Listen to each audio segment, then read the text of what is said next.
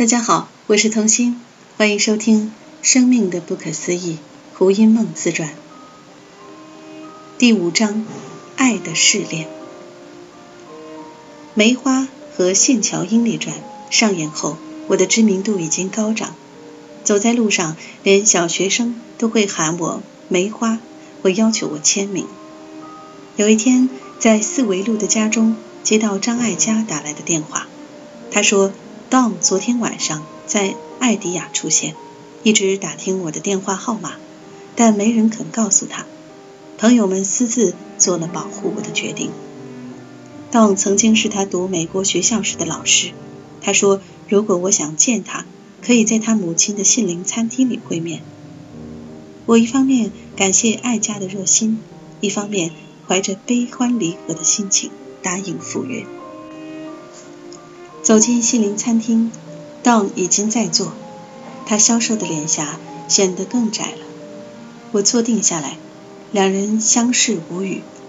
阔别了一年，感受虽然未变，但人事早已全非。我们听着餐厅里的音乐，眼泪在千头万绪的情绪下止不住的流着。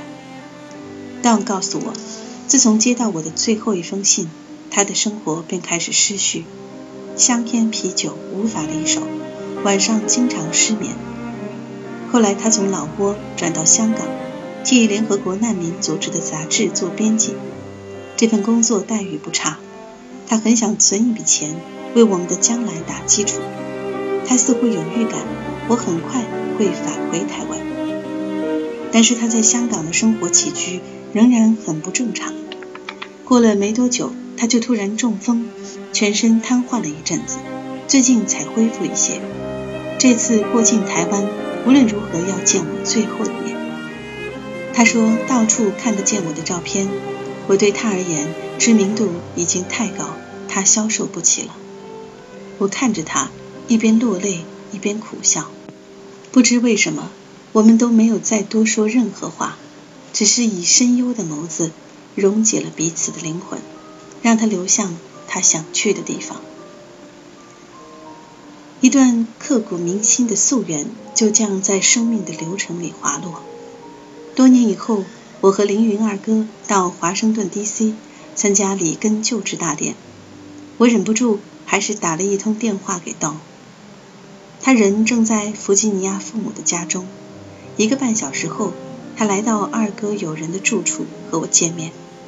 他的脸颊显得比以往更窄。头发也稀疏了一些。他说：“岁月在我的脸上没有留下什么痕迹。”我们坐在玄关的长椅上，相对无语，眼泪还是止不住的流。一个多小时的车程，我们便到达他父母的那栋临街木屋。他说：“小鹿夜里时常出没。”我们在秘密花园般的庭院里散步，感受仍然和初恋一样。回到他的房里。我开始强烈的渴望他的身体，他满脸严肃地看着我，然后很认真地对我说：“我在他的心中分量太重，他无法以一夜之情随意处置。”他开车送我回去的路上，我们没有只字片语。第二天晚上，在一起吃了一顿中式晚餐。第三天，我就惆怅地离开了。后来，我替新闻局主持中华民国电视大观，前往美国二十几个城市接受媒体访问。母亲陪我同行。到达 D.C. 时，我还是忍不住打了一通电话给道。我告诉他，我对他仍旧难以忘怀。他说他也一样。离开 D.C. 之后，我每到一个城市，第一件事就是拨电话给他。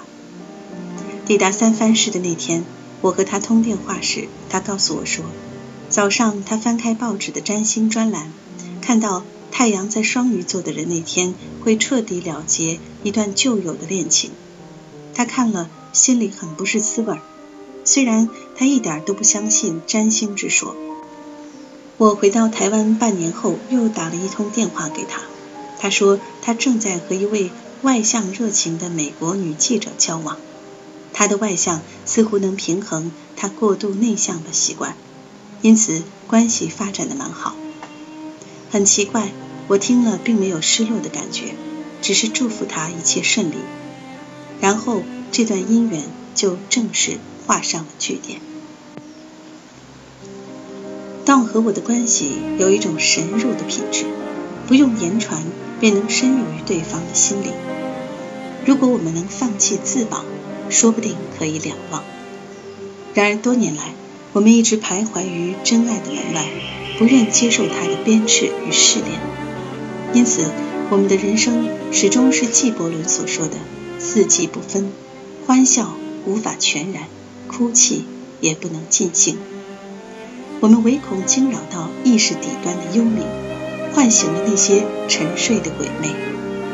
我们宁愿压抑和闪躲，也要维持虚假的平静。人无法彻底面对内心的真相时，上瘾症便逐渐形成。我日后的男友不断，其实是有心病的。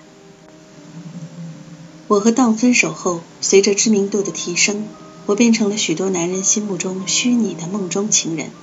直到今日，都有人告诉我，当年有多么为我着迷。然而，这个由我、媒体和众人共同塑造出来的假象。却成了我的亲密关系中最具破坏性的第三者。这个完美的假象太容易引发人性中深埋的占有、嫉妒、不安全、恐惧、暴力、衡量和权力斗争。这个假象曾经令餐厅的侍者用扁钻刺伤我身边的男性友人，也曾经令四名陌生男子围殴我的一位男友。他更是我的亲密关系中绿帽恐惧症的照应。我记得女演员让娜·莫罗曾经说过一句豪气万千的话。她说她一生交往的男友无数，她恨不得能拥有一幢上百个房间的大厦，把她曾经爱过的男人悉数圈养在里面。我虽然从未扳着手指和脚趾仔细数过我的情人们。但是我想，在中国女人里面，我的两性经验算是相当丰富的。然而，真正影响我的成长、促使我产生转化的，严格讲起来只有三位。这三位之中，最令我感恩的，应该算是《快意恩仇录》的李伯爵了。李敖与我，自从和李敖离婚之后，他写的书已经引不起我任何兴趣。但为了细数我们之间的陈年往事，还是去买了一本《李敖回忆录》。内容果然不出所料，仍然以一贯颠倒黑白的说话方式和精密的资料来合理化自己幼童般的生存欲望。到今天，他都无法诚实面对自己的人格失调，令我不禁莞尔。诚如他在回忆录中的记载。我们第一次见面是在一九七九年的九月十五日，地点是萧梦能先生花园新城的家中。在这之前，“李敖”两个字对我而言早已不陌生，不但不陌生，简直就是中国文人里面最令我崇拜的偶像。而且这股痴迷的崇拜是自小种下的因。当年李敖的父母住在台中一中的宿舍里。离我们存信巷的老家很近，我时常听光夏表哥和母亲谈论李敖的奇闻异事，譬如他不肯在父亲的丧礼中落泪，不愿依规矩行礼，甚至还传说他曾经从台北扛了一张床回家送给李伯母。当时我心想，不知道这怪人的庐山真面目会是什么模样。此外，我时常看见李伯母穿着素净的长旗袍。头上梳着髻，手里卷着小手帕，低头深思地从长长的沟渠旁走过。母亲曾经低声对我说：“这就是李敖的母亲，她一定是去看电影。”李敖在文章里提到过，他妈妈喜欢看爱情文艺片。后来听父亲说他和李敖的爸爸过去是同事，感觉好像更熟悉了一些。在肖家。见到李敖的第一眼，我的心里颇感意外。大学时读他的文章，主观上认定他应该是个桀骜不驯的自由派，没料到本人的气质完全是基本教义派的保守模样。白净的皮肤，中等身材，眼镜底下的眼神显得有些老实，鼻尖略带鹰钩，讲话的声音给人一种声带很短的感觉。他的嘴型因下排的牙齿比较突出，令我联想起附小的同学简明艳。他看到我们母女俩，很规矩地鞠了一个九十度的大躬。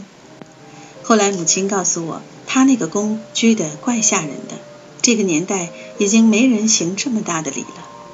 他的穿着很保守，两只手臂的比例稍短了些，手型也比一般男人小。整体看来带点阴柔的气质。当天晚上，我穿了一件淡柠檬绿的棉质长袍，光着一双大脚，连拖鞋也没穿。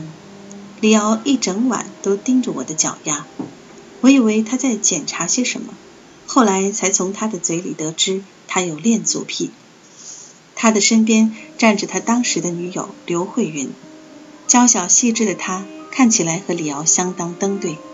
整个晚上我都很自在，这证明李瑶和我并不是一见钟情，否则我不可能轻松的起来。男女之间的化学反应是颇令人紧张的。后来李瑶送了我一本他的新书，书中他为我签下的那行字“正红旗下的梦游者”，令我不禁升起了一些遐想。过了没多久，有一天李瑶约我出来喝咖啡。我们谈到我在《工商日报》的专栏里为他写的那篇特立独行的李敖，以及其他的琐事。我发现我们之间真正能产生交集的话题并不多。后来他带我到他金兰大厦的家，见识一下十万册的藏书。他用深色木材沿着客厅的墙面做出一整片书架，地板用的也是深色木材，整体看来是个气质严肃的家。可墙上挂的竟然是从《花花公子》杂志里剪下来的裸女照片，这样的组合令人感觉有点不搭调。我告诉他，裸女照片看起来有点廉价，破坏了这个家的气质。他说，这些照片和画像都是他最得意的收藏品，已经伴随他多年了。我发现他是一个想怎么样就怎么样的人。别人发展出来的美学和设计理念与他无干，他关着门自有方圆。当他介绍浴室时，我看见他在浴缸旁装了一个电暖炉。我告诉他，这个构想很仔细，冬天里洗澡出来感觉一定很舒服。进到卧室，抬头一看，天花板上竟然贴了一整面的镜子，又是一项出人意外的装潢，有点像花花公子的老板。休赫夫纳和某某文豪一起做出的室内设计。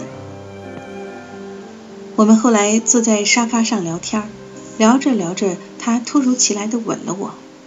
我记得他吻我的方式是我这一生从未经验过的。他接吻的时候，头摆的角度是笔直的，不知道是不是太紧张，他竟然忘了接吻头得歪一点才行，否则鼻子怎么处置呢？我发现他连做这件事的章法和一般人都不同。只见他笔直地冲着我的鼻子压了下来，猛力地吸我的上唇，因为够不到下唇，我被压得差一点没窒息，心想此人也太土了点吧。后来我去洗手间照镜子，赫然发现上唇和人中之间被李先生吸出了一圈楚色的吻痕。我赶紧拿出粉饼遮掩。以免回家被老母发现。那天晚上我们有没有性爱，我已经记不得了。可能是因为他接吻的方式太令人难忘了。往后的三四天里，我随时都得补妆，以免露出那一小圈已经红得发紫的吻痕。老母一直没说些什么，但是以他那对闪电眉下的透视眼，不可能察觉不到那么离奇的吻痕。李敖的土令我觉得十分新鲜，他人格中的冲突性更是令我好奇。我一向有搜奇倾向，越是矛盾复杂，越是像谜团一般的人，我的兴趣越大。当然，猫通常是被好奇心害死的，但哲学上不二论也是这么被发现的。当我们开始进入状况时，我曾经问李敖，他的另一位女友刘慧云该怎么办。李敖说了一句令我绝倒的话，他说他会告诉他，我爱你还是百分之百，但现在来了一个千分之一千的，所以你得暂时避一下。